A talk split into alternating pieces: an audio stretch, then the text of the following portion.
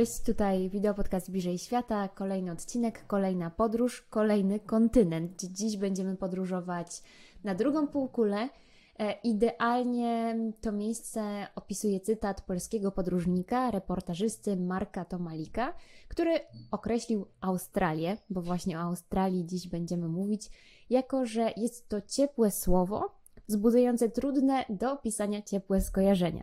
Mam nadzieję, że dzisiejszy odcinek będzie pełny tych ciepłych skojarzeń i tych pozytywnych emocji. I mimo tego, że jak do nas przychodzi lato, chociaż myślę, że trochę opornie w tym roku, to do Australii teraz nadchodzi zima. Więc mam nadzieję, że mimo wszystko będzie ciepło, a dokładnie przeniesiemy się do Australii na jej zachodnie wybrzeże. Gościem dzisiejszego odcinka jest Magda Kierońska. Cześć! Cześć, cześć, bardzo miło. Magda od 3 lat mieszka w Australii na tak zwanych antypodach. Tradycyjnie, zanim rozpoczniemy naszą rozmowę, zagramy w taką wersję gry 5 sekund. Czy kojarzysz, o co chodzi w grze 5 sekund? A tak, że wymieniam jak najwięcej skojarzeń, chyba z danym słowem. Tak, dokładnie. Więc zaczynamy taką małą rozgrzewkę. Okej, na początku będzie łatwo. Jakie są Twoje skojarzenia z wyrażeniem zachodnie wybrzeże?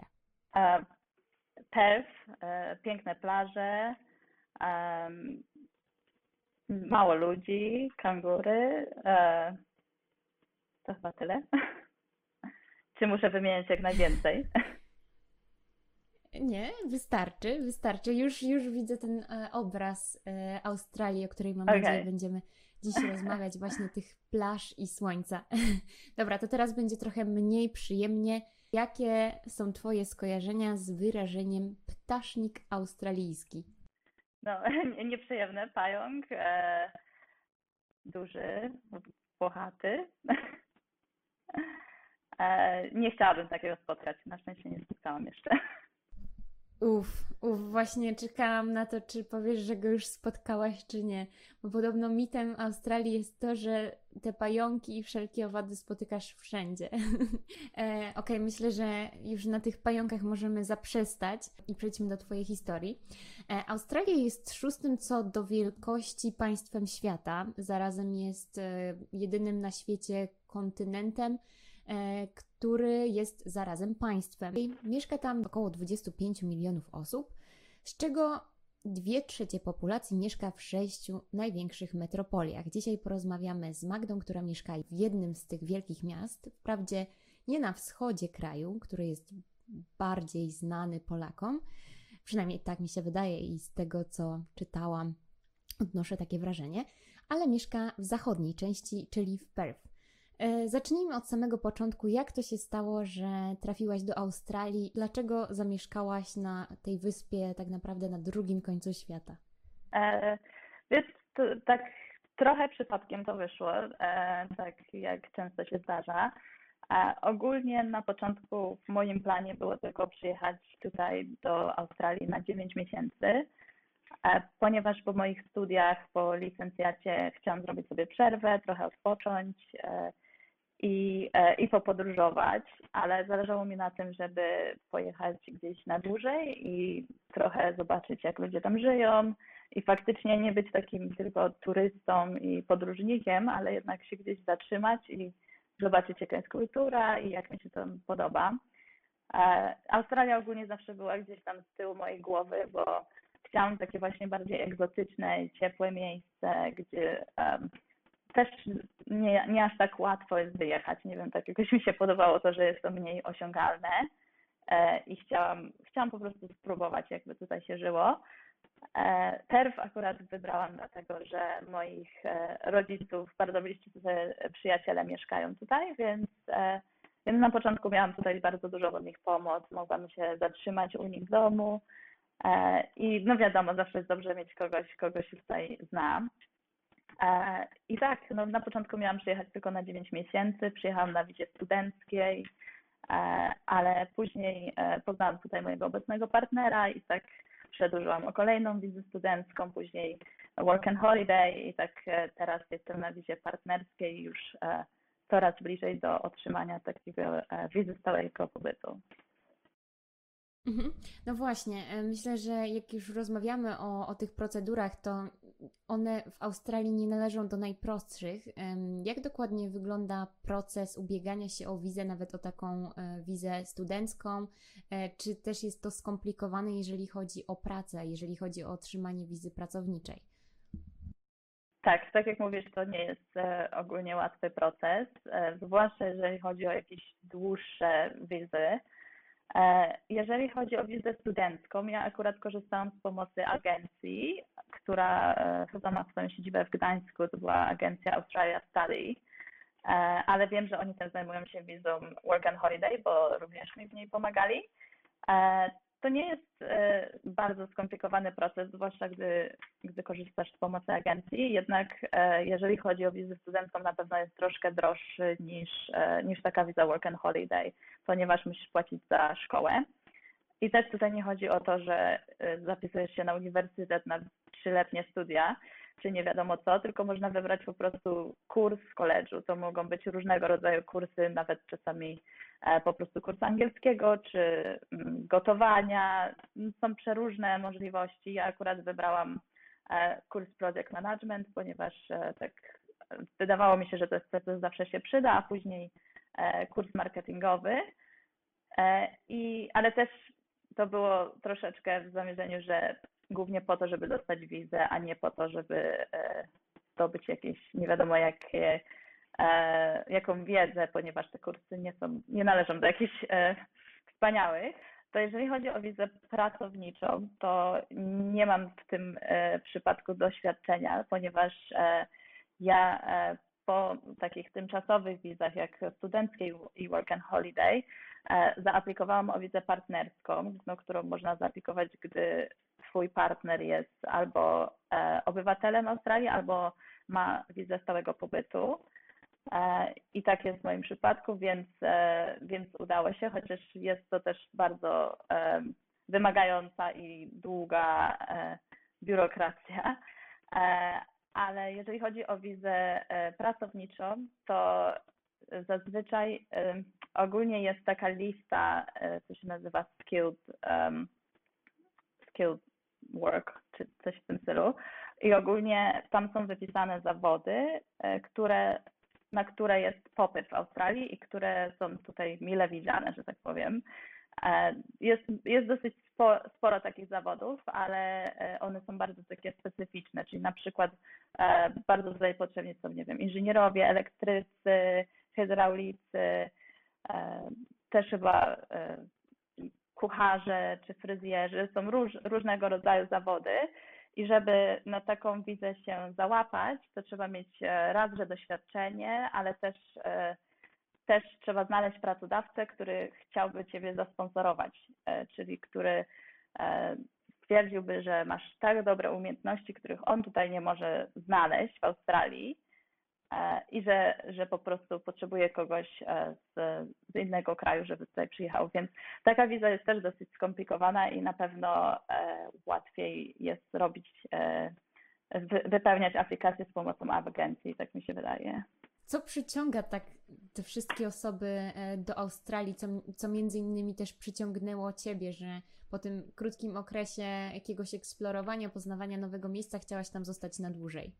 Przede wszystkim wydaje mi się, że klimat, bo pogoda jest piękna. Przez większość czasu wiadomo, że tutaj też mamy zimę i nie zawsze jest gorąco, tak jak się niektórym wydaje. Ale akurat w Perth jest też bardzo dobra, jeżeli chodzi o pogodę, bo naprawdę większość dni w roku jest ciepło i słonecznie. Ale też myślę, że po prostu przede wszystkim to natura tutaj jest po prostu piękna i te plaże, które tutaj mamy, czy w zachodniej Australii, czy ogólnie w całej Australii, są po prostu rajskie, że tak powiem, i najpiękniejsze, jakie ja do tej pory widziałam i na jakich byłam. No i oprócz tego też właśnie zwierzęta, tak jak kangury, których nie ma nigdzie indziej i wydaje mi się, że na każdym gdzieś kroku jest po prostu pięknie. Wiadomo, że miasta są jak miasta, ale gdy wyjedzie się poza miasto i czy pojedzie na jakieś kampingi, czy właśnie na takiego tripa wybrzeżem, no to jest po prostu, to zapiera dech w piersiach, więc jest naprawdę, naprawdę warto to zobaczyć. No i ludzie są też bardzo wyluzowani, mili i jest raczej przyjemnie. Uciekłaś do tego tematu wypoczynku i pięknej natury i myślę, że to jest bardzo duża część kultury australijskiej, ale zanim porozmawiamy na ten temat, chciałabym jeszcze zostać na chwilę przy tym aspekcie pracy. Jak wcześniej wspomniałeś w naszej rozmowie, w Australii jesteś już od 3 lat, między innymi pracujesz. Według oficjalnych danych Australijczycy są jednym z najbardziej pracowitych narodów na świecie i jest nawet grupa osób, których średni czas pracy godzinowej przekracza 50 godzin tygodniowo. Jakie są Twoje odczucia? Czy rzeczywiście w Australii pracuje się aż tak dużo? To pewnie zależy też od rodzaju pracy, jaki się wykonuje, ale tak, zdarza się, że w Australii robi się sporo nadgodzin, czy dosyć dużo pracuje, ale też z tego, co zauważyłam, Australijczycy lubią sobie to odbić, czyli po pracy jest dosyć dużo spotkań właśnie ze znajomymi z pracy, albo ja na przykład mam przyznawaną godzinną przerwę na lunch, a nie pół godziny, tak jak jest raczej takim standardowo w Polsce, czy też no, spotkałam się tutaj w niektórych pracach, tak? Więc jest coś w tym, że faktycznie dużo się pracuje, chociaż szczerze mówiąc ja spotkałam się z tym, że pracodawcy bardzo cenią sobie pracowników spoza Australii, ponieważ uważają, że mają jeszcze lepszą etykę pracy i właśnie zauważają, że ludzie spoza Australii są, no, też pewnie zależy z jakich krajów, ale że są bardzo pracowici. Też co się tutaj zdarza, na przykład mieszkając na zachodnim wybrzeżu, bardzo często w biurze masz godziny pracy zgodne ze wschodnim wybrzeżem, w zależności jakie to jest biuro i co robisz, to ponieważ jest różnica 3-godzinna między Perth a na przykład Sydney, to czasami ludzie zaczynają o 7 rano i kończą o 15 zamiast od 9 do 17. Jaka jest różnica czasu pomiędzy wschodnim a zachodnim wybrzeżem? Bo wiem, że między nami jest to około 6 godzin, bo u mnie tutaj akurat w Walencji, w Hiszpanii jest 13, więc u Ciebie już jest około 19, prawda? A jaka jest różnica między wybrzeżem wschodnim a zachodnim? To zazwyczaj jest 3 godziny. Wydaje mi się, że 3 albo 4. To zależy od tego właśnie, czy jest zima, czy lato, ponieważ Perth wyjątkowo, ogólnie zachodnia Australia nie ma tego, nie przestawia czasu, więc tak jakby nie mamy tego daily life saving, a wschodnie wybrzeże przestawia czas zimą i latem. A czym głównie się zajmujesz w swojej pracy? Jaki to jest rodzaj pracy? Więc ogólnie dopiero od stycznia zaczęłam moją pracę taką teraźniejszą i zaczęłam jako asystentka administracji w biurze zajmującym się restrukturyzacją firm, które upadają. Aczkolwiek to dopiero udało mi się po tak naprawdę długim czasie dostać taką stałą pracę na pełen etat, no, ze względu na moje wizy, ponieważ bardzo ciężko jest dostać pracę na pełen etat na wizie studenckiej czy na wizie work and holiday, głównie przez to, że są ograniczenia co do tego, ile można pracować, czyli na przykład na wizie studenckiej można pracować tylko 20 godzin tygodniowo, a na wizie Work and Holiday jest taka zasada, że można pracować tylko 6 miesięcy z jednym pracodawcą. No więc tak jakby na takie prace biurowe ludzie nie chcą zatrudniać kogoś, szkolić go i później żegnać się z nim po 6 miesiącach. Więc na pewno łatwiej jest wtedy o jakieś prace w retailu, takie na umowę zlecenie czy w gastronomii. Ale jeżeli chodzi o taką stałą pracę na pełen etat, to dopiero udało mi się w momencie, gdy nie miałam żadnych ograniczeń co do pracy. I czy też rozpoczynając swoją pracę musiałaś się wykazać jakimiś tymi umiejętnościami, o których wcześniej wspomniałaś, które są w tym zbiorze poszukiwanych umiejętności przez australijskich pracodawców? Akurat nie, jeżeli chodzi tutaj, to jest po prostu taka praca biurowa na ten moment, więc na tej wizie, na której jestem, nie ma tak jakby potrzeby, nie jestem za pracownicza, więc pod tym względem nie było to rozpatrywane. No a mój pracodawca też nie patrzył za bardzo na rodzaj wizy, po prostu wiedząc, że tu mieszkam i zostaję na dłużej, to tak jakby nie interesowało go też nic innego poza tym. No i poza tym jak wypadłam na rozmowie. Australia jest 24 razy większa od Polski, a według oficjalnych danych na tym kontynencie, na tej wyspie mieszka około 50 000 Polaków. Czy zdarza Ci się spotykać na swojej drodze Polaków? Czy rzadziej można spotkać Polaka niż kangura? Bo słyszałam, że akurat o kangury to nie trudno, żeby spotkać gdzieś na ulicy poza miastem w Australii. Szczerze mówiąc, ja nie poznałam tutaj wielu Polaków, poza właśnie znajomymi, których tutaj już moi rodzice mają i ich rodziną.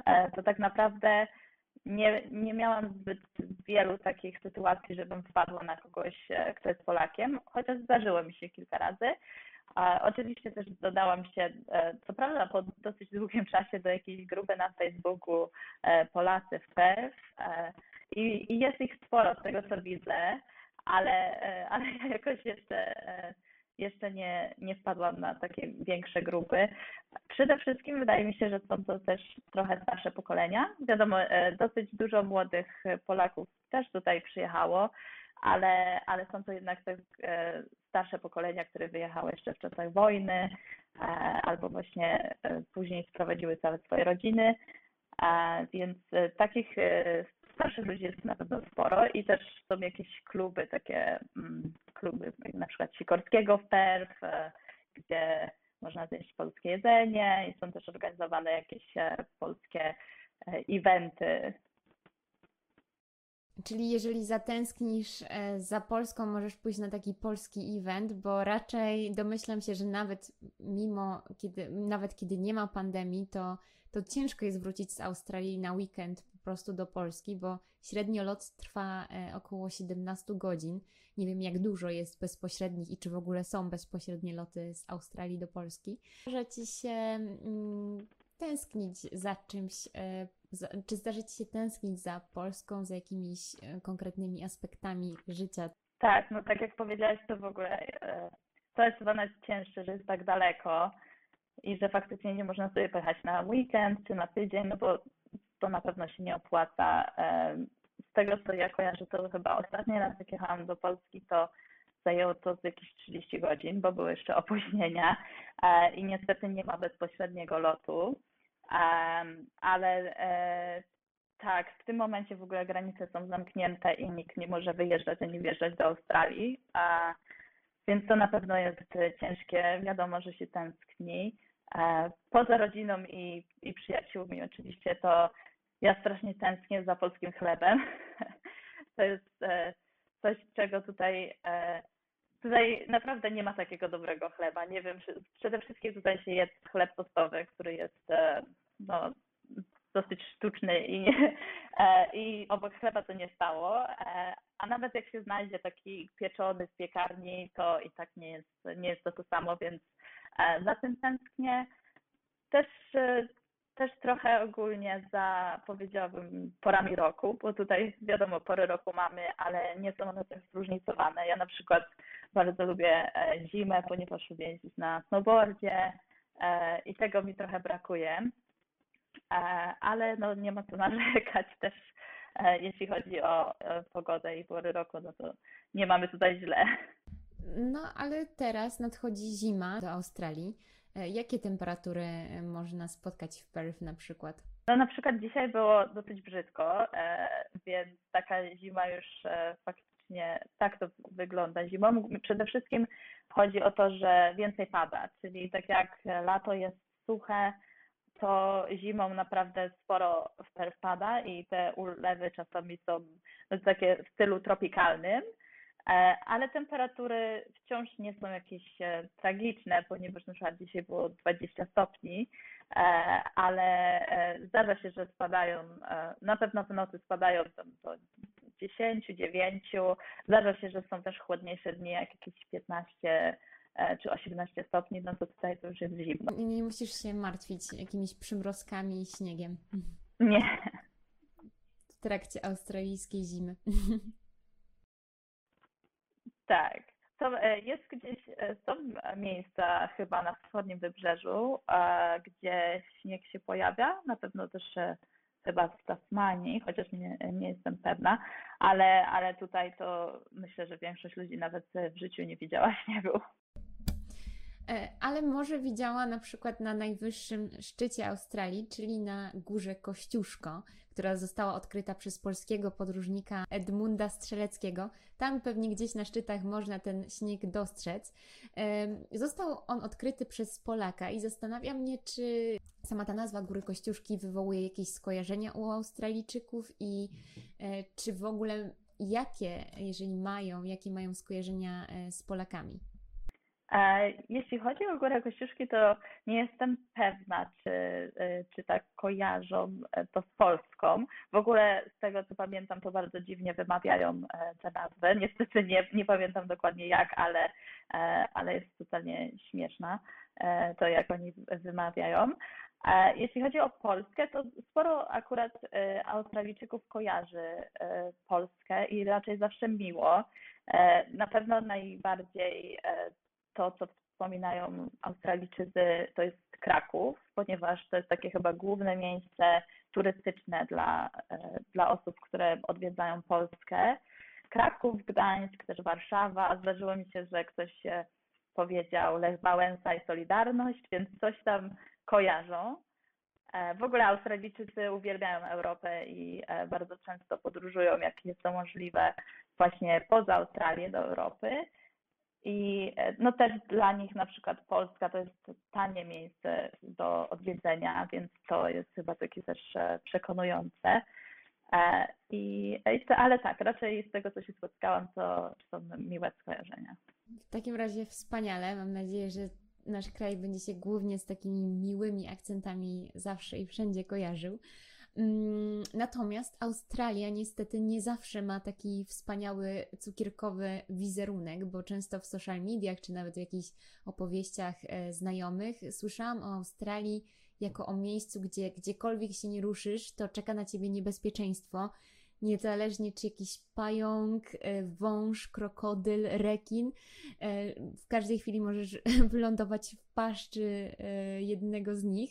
No i to mnie zastanawia, czy rzeczywiście to prawda, czy w Australii, nawet w tych większych miastach, trzeba uważać na jakieś chmary pająków czy węży. To jest raczej taki mit tego, co ja bym powiedziała. Jeżeli chodzi o... Wydaje mi się, że w Australii Zachodniej jest trochę mniej pająków, przynajmniej ja spotkałam się z mniejszą ilością niż na wschodzie. To też może być troszkę różnica klimatyczna. Ale tak, na pewno to jest mit, że na każdym kroku spotkasz gdzieś wielkiego pająka, ponieważ ja do tej pory nie spotkałam takiego ogromnego, którego... No, ja ogólnie nie lubię pająków, ale już chyba troszkę przyzwyczaiłam się tutaj, że faktycznie mogę na nich spaść, ale jeszcze takiego ogromnego i włochatego to nie widziałam. Nawet na kempingach, jak byłam poza miastem przez 2 tygodnie, to powiedzieli mi ludzie, że jak wychodzisz z namiotu w nocy, to w świetle księżyca odbijają się oczy pająków. Oczywiście żadnych takich horrorów nie widziałam. Zdarzyło mi się zobaczyć kilka węży, tak. Węże to szczególnie latem, jak jest ciepło, ale też raz spotkałam węża na stacji pociągu, ale tak to raczej w mieście to się nie zdarza. I tak, wydaje mi się, że to jest taki dosyć spory mit i coś, co wielu ludzi pewnie odstrasza, a w sumie nie ma czego się bać, bo tak jak mówią ogólnie, no my jesteśmy tutaj gośćmi, jeżeli chodzi o to, a to jest miejsce dla zwierząt. Australijczycy na przykład tak mówią, jeżeli ktoś narzeka na rekiny, to raczej odpowiadają tobie, no to jest ich dom, ocean jest ich domem i to ty jesteś gościem, więc nie masz na to narzekać. Ale też jeżeli chodzi o rekiny, to raczej nie zdarza się tak często, chociaż ja jestem ostrożna, jeśli chodzi o pływanie w oceanie. A zdarzyło ci się już spotkać rekina? Nie. Zdarzyło mi się zobaczyć za to mnóstwo delfinów. Na szczęście rekina jeszcze nie widziałam. Mam nadzieję, że to się nie wydarzy. Chociaż no tutaj jest bardzo sporo latem, są patrole, więc latają helikoptery wokół plaży i patrolują. Jeżeli widzą jakieś zagrożenie, no to od razu jest alarm na plaży i należy wyjść z wody, więc raczej jest tutaj ostrożność, jeżeli o to chodzi. I ogólnie też dużo się mówi o tym, że trzeba być bezpiecznym w oceanie, bo jednak to, co tutaj zauważyłam, to że ocean jest dużo, wiadomo, większy, ale też silniejszy niż morze, na przykład bałtyckie czy śródziemnomorskie. I ta fala naprawdę potrafi być wielka i potężna, więc z tym trzeba trochę uważać, jeżeli ktoś nie jest jakimś świetnym pływakiem. To na pewno trzeba uważać w wodzie i to, co się mówi, to jeżeli są potężne fale, które tak jakby wciągają siebie jeszcze głębiej, to trzeba płynąć wzdłuż wybrzeża, żeby znaleźć takie miejsce, gdzie jest łatwiej sobie wyjść i moment, w którym jesteś w stanie wyjść, a nie próbować wyjść w najgorszym momencie. No, to taka ciekawostka, ale myślę, że warto wiedzieć, bo trzeba tam jednak uważać. To z pewnością. Myślę, że i tak było, mimo tych fal, to kuszące jest to, aby wejść do wody i podziwiać na przykład delfiny. Myślę, że jest to niesamowite przeżycie. Nie ma wątpliwości, że fauna i flora Australii jest niesamowita. Dzięki izolacji tego kontynentu od reszty świata powstały tam gatunki, które nie są spotykane nigdzie indziej na świecie. Podobno 4 na 5 zwierząt, które żyją w Australii, żyją jedynie na tym kontynencie, w tym państwie. Takie osobliwe rzeczy nie tylko można spotkać w świecie natury, ale też w życiu codziennym. Czy są jakieś aspekty codzienności życia w Australii, które cię zaskoczyły? Ja na przykład słyszałam o takich nietypowych aspektach jak plastikowe pieniądze, i to, że mając 10-dolarówkę możesz ją przerwać na pół i potem możesz płacić po prostu 5-dolarówką i drugą 5-dolarówką, więc z jednego banknotu można sobie nagle zrobić 2. Czy są jakieś inne aspekty, które ciebie zaskakują właśnie w Australii? Jeśli chodzi o te pieniądze, to nie słyszałam tego, ale może wypróbuję, bo brzmi to zabawnie. I ogólnie tak pieniądze australijskie są takie dosyć inne, są plastikowe, takie ładne i kolorowe. Jeśli chodzi o jakieś rzeczy, które tutaj jeszcze mnie zaskakują, jest chyba rzecz, do której się nigdy nie przyzwyczaję, to jest bardzo dziwne, ale spotkałam się z tym wiele razy, że ludzie często chodzą tutaj na boso i nie mówię tutaj o plaży czy sklepiku przy plaży, tylko po prostu można spotkać już w centrum handlowym, w mieście, bez butów. Tak sobie po prostu wychodzą z domu i idą. No może nie do pracy, ale zdarza się, że naprawdę widzisz ludzi na ulicy bez butów. Myślę, że też mieszkając w Australii nabiera się takiej świadomości a propos przestrzeni, bo Australia nie jest gęsto zaludniona i występują tam ogromne przestrzenie, na pewno zauważalne gdzieś poza miastami. Co mnie zaskoczyło, w Australii podobno istnieje rancho o wielkości województwa warmińsko-mazurskiego, czyli jest to też podobna wielkość Macedonii czy Izraela. Więc byłam naprawdę szczerze zaskoczona, że tej przestrzeni w tym państwie jest tak dużo, że nawet można stworzyć tak ogromne rancho. A czy są jakieś rzeczy, które chciałabyś wiedzieć przed wyjazdem, a których nie byłaś świadoma? Tak, to jeszcze nawiązując do tej wielkości, to wow, o tym ranczo nie słyszałam, ale zgadzam się z tym, że Australia jest naprawdę wielka i wiele ludzi sobie nie zdaje z tego sprawy, bo ja też tutaj na początku jak przyjechałam, to nie zdawałam sobie sprawy, że te odległości są tak ogromne. Nie wiem, no na mapie zawsze w skali ta Australia nie wydaje się taka wielka. A tutaj faktycznie nawet będąc już 3 lata wcale nie udało mi się zwiedzić aż tyle, ile bym chciała, ponieważ nie jest to tak łatwe przez to, że te odległości są spore, wyjazdy, planowanie jakichkolwiek wyjazdów no, zajmuje to trochę czasu, bo czasami naprawdę podróż trwa sporo, jeździsz przez pola, właściwie nie pola, ale że po prostu nie ma nic wokół ciebie i dopiero za kilka godzin dojeżdżasz do jakiegoś miasteczka czy gdzieś do jakiejś destynacji.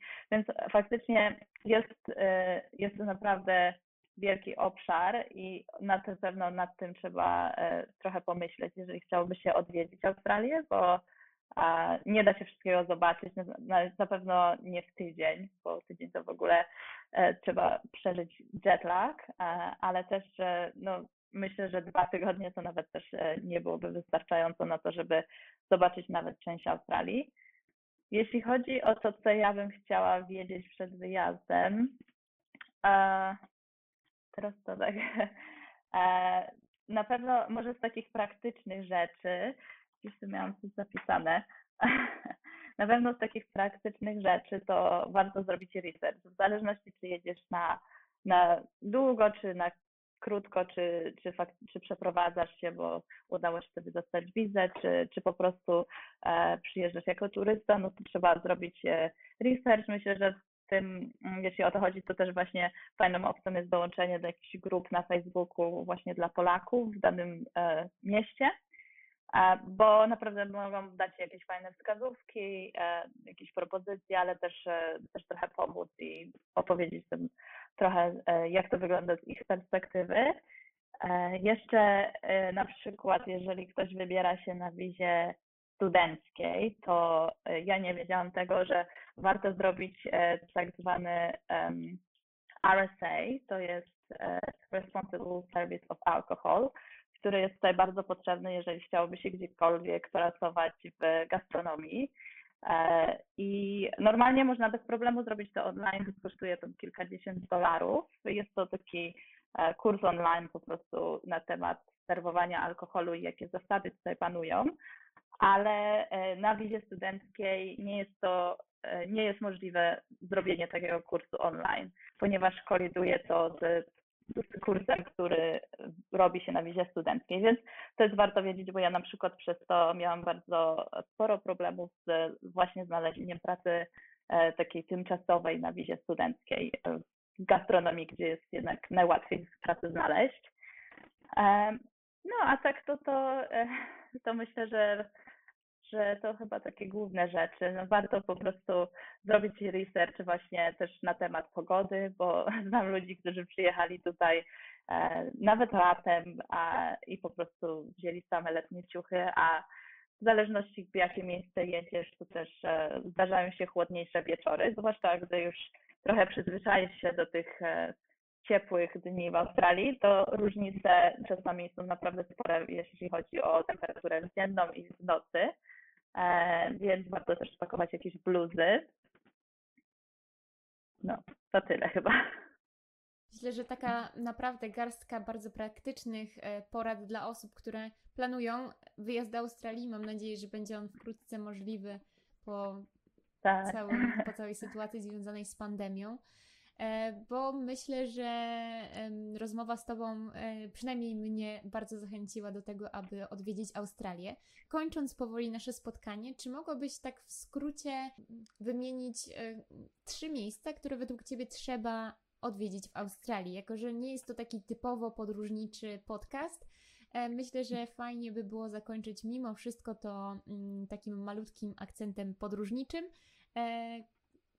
abyś mogła się podzielić z nami swoimi ulubionymi miejscami w Australii. Oj, to bardzo ciężko ogólnie wybrać 3, ponieważ Oj, no jest tutaj naprawdę wiele pięknych miejsc i ja pewnie będę trochę stronnicza i skupię się na Australii Zachodniej, bo też miałam tutaj okazję więcej zobaczyć. Na wschodzie byłam tylko w Sydney i w Melbourne, nie byłam nigdzie poza tymi miastami, ale też właśnie wydaje mi się, że Australia Zachodnia jest bardzo niedoceniana przez turystów, ponieważ wszyscy skupiają się na tym wschodzie. To jest jednak też dosyć daleko, żeby potem, to jest kilka godzin, chyba 5 godzin lotu, więc wiadomo również koszty dodatkowe i czas, znowu zmiana czasu, więc często ludzie po prostu odpuszczają w ogóle totalnie zachodnie wybrzeże, które moim zdaniem jest po prostu wspaniałe i na pewno warto zrobić, jeżeli ktoś by zdecydował się tutaj przyjechać, to zrobić sobie właśnie takiego tripa wzdłuż wybrzeża. I ja na pewno polecałabym tutaj taką wyspę Rottnest. To jest pół godziny promem od Perth. Jest to malutka wysepka, na której nie ma w ogóle samochodów, ponieważ tam nie można mieszkać, tam są jedynie taki jest hotel, chatki do wynajęcia letniskowe i jakiś camping, więc ogólnie jest to miejsce turystyczne, ale jeśli chodzi o tą wyspę, jest po prostu przepiękna. Można ją całą objechać rowerem, na wyspie można wynająć rower albo można wziąć swój na prom. I no to jest też taką super sprawą, jeśli chodzi o tę wyspę, to quokki, które tam mieszkają, czyli takie małe zwierzątka, które są głównie znajdują się na tej wyspie, jeszcze chyba na niektórych mniejszych wyspach wokół Australii i w Tasmanii. Wyglądają trochę jak skrzyżowanie kangura i szczura. Właśnie dlatego też od tego wyszła nazwa Rottnest, ponieważ osoba, która odkryła tę wyspę, myślała, że właśnie jest ona zamieszkana przez szczury. Ale no, są to przeurocze zwierzątka, które podobno są nazywane najbardziej uśmiechniętymi zwierzątkami świata, bo jest bardzo popularne zrobić sobie tak zwane quokka selfie, czyli że właśnie robisz sobie selfie z tą quokką. Są naprawdę słodkie, więc warto sobie wygooglować, ale też jeśli chodzi o historię do tego miejsca, to nie jest to najlepsza historia, więc może przed odwiedzeniem akurat Rottnest warto trochę o tym poczytać, bo wiadomo, że historia Australii nie należy do najlepszych i często Australijczycy o tym nie wspominają. Jeszcze takie inne miejsce to na przykład miasto około 3 godzin drogi z Perth, które nazywa się Dunsborough i w jego okolicy jest również Margaret River i tam są przepiękne plaże, głównie dzikie, ciągnące się przez kilka kilometrów. To, co jest tutaj wspaniałe, to, że na plażach nie spotkasz wielu ludzi, że gdzieś tam można kilka grupek latem w sezonie będzie na plaży i to już jest dla Australijczyków tłok, ale często możesz po prostu na tej plaży być sam. Więc jest to naprawdę wspaniałe i również w tamtym rejonie są najlepsze, jedne z najlepszych i też bardzo znanych winiarni właśnie w Australii. Więc to jest takie fajne miejsce do odwiedzenia, jeżeli chodzi o ten region, bo można tam znaleźć trochę wszystkiego dla siebie. I plaże, i też są jaskinie do zwiedzania, właśnie piękne winiarnie z pysznym winem, więc to są takie moje ulubione miejsca tutaj w pobliżu, ale też przyznaję, że Sydney skradło moje serce i jest przepięknym miastem i niedługo tam właśnie znowu się wybieram, bo naprawdę bardzo mi się tam podobało. I jeszcze wiem, że miały być 3, ale takie dodatkowe to akurat tam jeszcze się nie wybrałam, chociaż jest w Australii Zachodniej.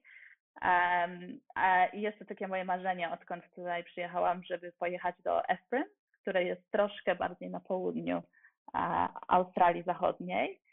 I to, co tam mnie przekonuje najbardziej, to jest taka jedna plaża, która nazywa się chyba Lucky Beach i na której można spotkać kangury wylegujące się właśnie na piasku.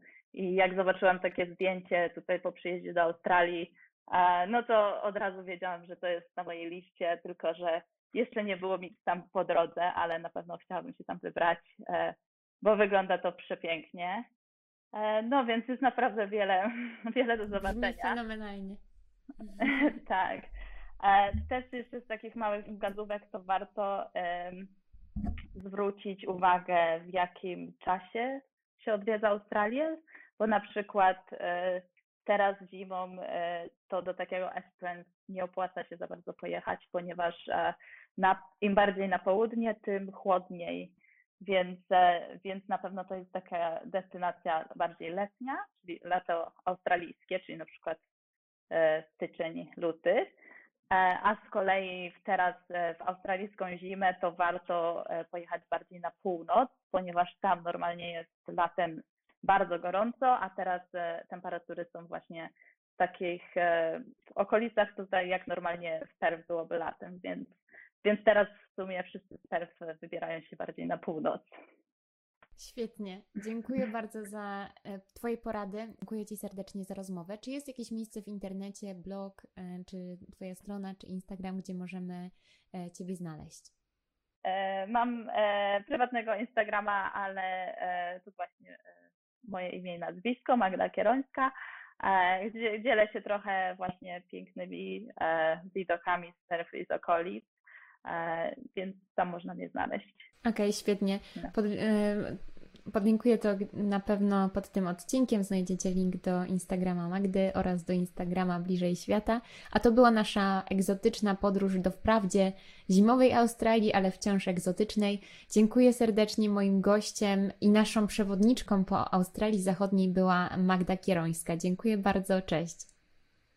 Dzięki wielkie.